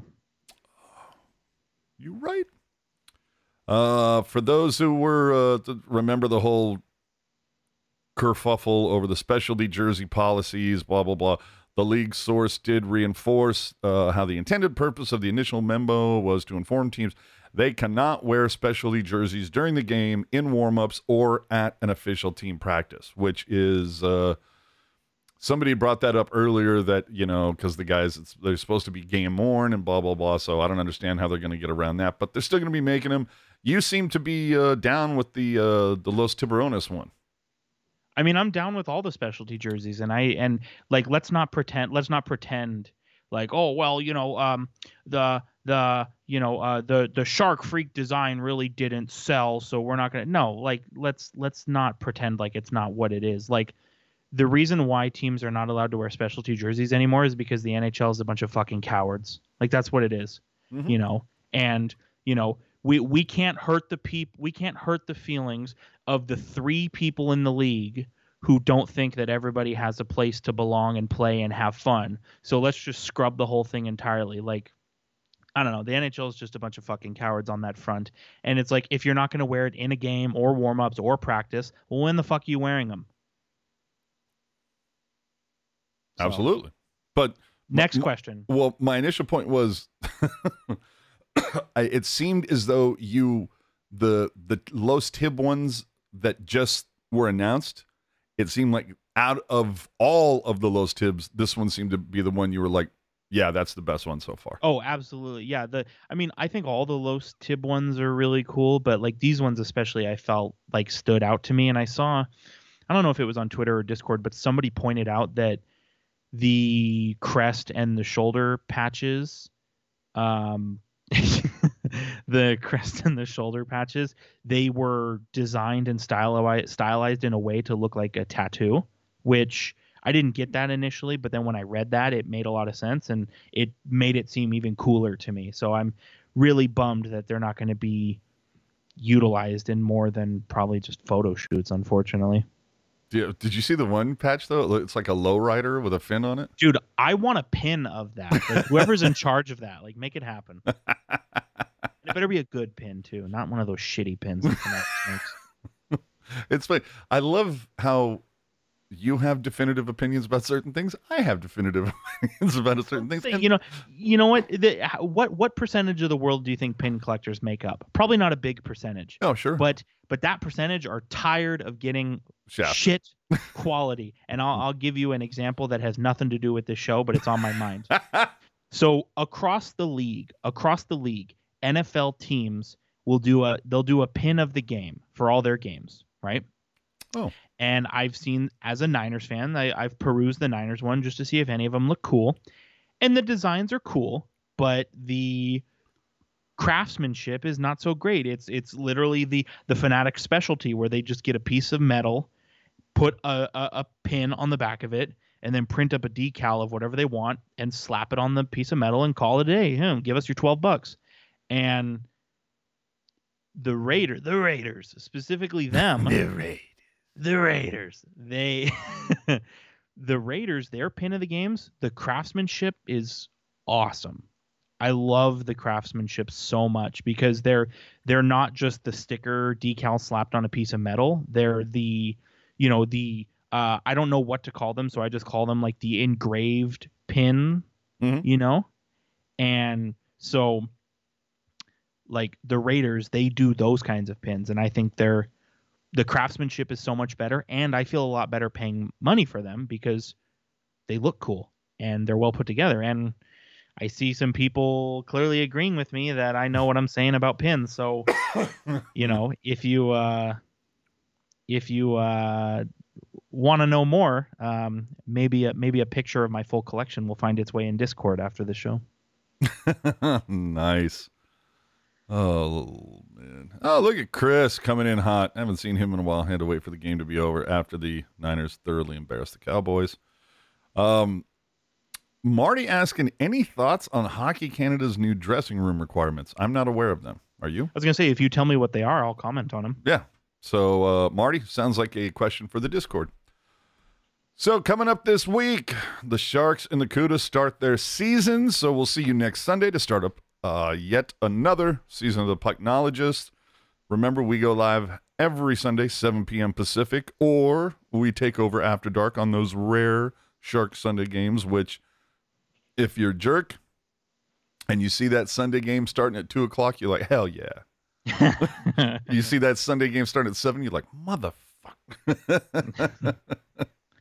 Maybe we should just AI, we should just get an AI program to put me in the show. Put me uh, in, coach. When it's when it's late. I'm just saying, like, you know, don't get me wrong. I love staying up late as much as the next guy, but you know, when you got to get up for work in the morning, like it's not fun. Yeah, know? that's a hard rule. Uh, Dank, you looking for that link to the Discord? At um, yeah, Hock- do it on Twitter. Do it on Twitter, Twitter, please, because yeah.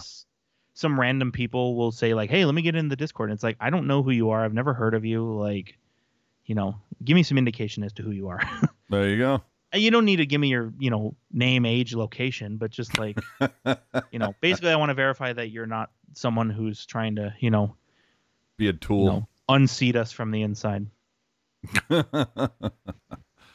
So on twitter like i said you What's can oh dude. it's called x now aj uh, dude you know what? I refuse to upgrade the app so it turns to that icon. So if you look at mine, dude, Exeter, Exeter, whatever you call it now. Uh, no, dude, Exeter. You, you, look at mine, uh, dude. It still has the uh, not that you can tell on the bottom left, but still has the uh, the little the little blue uh, blue with the white little birdie. I'm not fucking doing it. So on Twitter, follow him at hockey underscore jerk. You can follow me at AJ underscore strong, but really, why fucking bother? Remember, though, to subscribe to our YouTube channel. Leave your take in the comments section of this video if you didn't or weren't able to join us live. Um, but do me a favor, though, if you leave your thoughts, and I only bring this up because I remember this being an issue once or twice last season. Sometimes things get misconstrued. I get it. Um, so, you know, like maybe give somebody the benefit of the doubt but it's it, my my point being is like if you're going to leave your thoughts in the comment section, do us a favor, don't hyper focus on one thing that we said. You know, it's annoying to see a 5,000 word article or listen to a 60 minute podcast that covers so many different things and then you see a comment about a single sentence. Now, if it's a correction, like Ian corrected me earlier about uh, Martin Jones, that's fine. It's, you know, that's that's getting information accurate. But if you were like down with everything we're talking about for 90 minutes, but one sentence triggered you, do something more productive than hyper focusing on it. You literally you have better things to do. Oh, I'll tell you straight up. If if anything, and I and and you know, if if you don't know which of my comments I made tonight I'm referring to, go back and listen again. You know, but uh, if you got a problem with the opinions and views of uh, a certain podcaster that's currently speaking, maybe this isn't the podcast for you. Yeah, yeah. And, and and you know what? The great thing about the world that we live in today, as opposed to whatever it was eight years ago, there are several to choose from now. So there you go. Uh, but you can find links to our social media podcast apps and more included in the show notes. You can get everything on tealtownusa.com.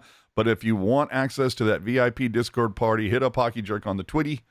And uh, remember to check out our friends on After Dark following every Sharks game this season. You know him, you love him. Puck guy, mm-hmm. Landy, Jules. Uh, who else? Dana, Mark, Kevin, Felix. Where are we missing? I feel like see, I feel terrible because I feel like we're missing somebody, and I'm sure we probably are. But uh, anyway, uh, last looks for any questions because we about to bounce. Uh, for the two people that gave us thumbs down, your prerogative. Hey, you know what? Here's the thing. But the people this that is, gave us the thumbs up, thank you, appreciate it. think about it like this. So, as you know, this is and and this is true. Whatever your whatever your medium is, you know, whether you are, you know, whatever kind of entertainment you're in, right? Reactions are good. If we did this podcast, AJ, in front of 10,000 people and all 10,000 of them booed us, guess what? They're reacting. right? That's right. We forgot Ian, evidently. I don't understand how that happened, but hey, who's who's we? Uh, I never forget. oh my god! All right. Oh, and uh, as we get out of here, should probably um, make a, a, little note for those of you who uh, regularly join us, and, and and of course Chris dropping knowledge as he does. Can't be successful and have no haters. Just saying. Good point. Um, but the point I wanted to make is uh, I, I don't want to like freak anybody out, but when Do we it. when we start next Sunday, uh, for the for the uh, pot, for the new season of the Pucknologist, it's going to be a little different. So I don't want anybody to freak out. You keep saying that, and you won't tell me what it is. That's the best part. No, that is the worst part. no, we're we're not going to be breaking shit down game by game anymore. We're, we're going to kind of look at it because that's what After Dark is for, right? You want to talk about the game in the moment. We'll, we're just going to, it's going to be more of a broader view that, look, the Sharks played three games this week. They went one and two, and we'll talk about all three in kind of one. It's almost treat it like a nine period game. We're going to talk about the good, we're going to talk about the bad, but we're not going to dive into the minutia of what well you know in this game they had two power play goals but in the next one and the one after that they couldn't score shit but they let in three power play goals on each one of the no no no we're just going to say hey for the week they went two for ten so it's going to be a little little more concise in that regard more conversational yes more conversational so less minutia less cuda more conversational, and maybe get into um, taking a little, uh, maybe being a little more interactive with the chat. Maybe, oh man, maybe reaching out beforehand and saying, "Hey, uh, it's six o'clock. We're going to go live at seven. If you have some specific questions about the week, tweet them in now so we can make sure to get to them at the time. Something along those lines. But again, this show does evolve as just like the the Sharks jerseys. So, mm-hmm. and uh, there you go. So, uh, any final thoughts? Is uh, your now Sundays are are dominated for the next six months? My final thoughts are: it's almost 9 p.m. and I'm hungry. What are you thinking about getting? You know, I don't know. Uh, I'm not sure. I haven't really got that far. I'm. not for you to know. Not your business. No, you know, I, I really couldn't say. You know, I'm I'm kind of I'm kind of up in the air. Uh, I need to see. This is my move. This is my move right here. Is I'm gonna go. It, will depend on on what. Uh, it'll depend on what the uh, the old ball and chain says. Um, Sammy. I'll go. I'll go to her and I'll say, hey, you know, are you you hungry at all? And she'll say no. And then I'll say, are you sure? Doesn't X Y Z sound good? And she's gonna be like, uh, okay, maybe. So I feel you. You know, maybe uh, some Jack in the Box French fries. I don't know. Oh, curlies. No, God, no. What is wrong with you? Uh, dude, some people it's it's a love hate thing, brother. So, Curly si- fries, similar to In and Out fries, love or hate. In and Out fries are good, but I don't think that they are profound. Does that make sense? Yes, but for you're the first person I've ever talked to where they're they, usually not unlike this podcast they evoke a very strong response, negative or positive. So there you go. You must think I work for the circus if you. it, not my circus, not my monkeys, but you, I know you, a couple of the clowns. I was gonna say you you must you must think I'm a clown if you think I I want curly fries. Same thing with sweet potato fries. Like you're telling me I can pay more money for something that sucks. Like, uh, and with that, I should already also point out that tickets for the Sharks went up two percent this season. hey, tickets to this podcast are going to be through the fucking roof. I'll tell you that. oh, and speaking of, oh shit, you know what? I forgot. God, of course, we left it till the very fucking end, and I totally forgot. Uh, Say it. Giveaways. We get, Oh, uh, dude, totally forgot. Everybody see my buddy Hertl back here? Hertl Bobble. Hertl Bobs. So, got uh, a good amount of these, got a good amount of Sharks lunchboxes, and a whole bunch of Sharks Uprising jerseys. And we're going to be giving those away all season long. Uh, every pucknologist this season will have some form of a giveaway. So Dude, you said uprising and I malfunctioned. Like I completely No, wait, what? that was the thing. so we'll be uh, there will be a giveaway every single pucknologist and uh, probably some after darks here and there. So wanted to let you know. So that's another reason to to pay attention. And uh, I know Jerk had a good time with the questions last season, and it'll be tough to come up with some new ones this season. But it really came down to predicting the future, right? So if you could pull that off and tell us, uh, you know, who was going to score the first power play goal that week, you know that that makes it honest for everybody, right? hmm That's how you, it seemed like you liked it. And also because again, we are fans of well, at least I'm a fan of the sports betting here. Oh yeah, If your answer is no power play goal, that is acceptable. absolutely. That is like plus 10,000 odds and you probably won't get it, but it's on the table. Just to let you know. All right, everybody. Thank you so much for hanging out with the hanging out with us for these two hours. And uh, if you enjoyed the 49er game earlier and we're just now checking us out, appreciate Go that. Niners. Yeah, go Niners, man. Uh, I just want to I just want to put it out there. Uh, one of my good buddies is a Philadelphia Eagles fans, Oh, and hashtag die Eagles die, we we've been we've been snapping it around about the old football. Um, as you do and uh, when you're both undefeated. He yeah, uh, Eagles are five and zero, Niners are five and zero, as you may or may not know. He fired off a little text to me um, around maybe thirty or so minutes into the podcast. He said that the Niners look like the better five and zero team, Ooh, week and this is coming, Week, and this is week 13 is going to be serious, bro.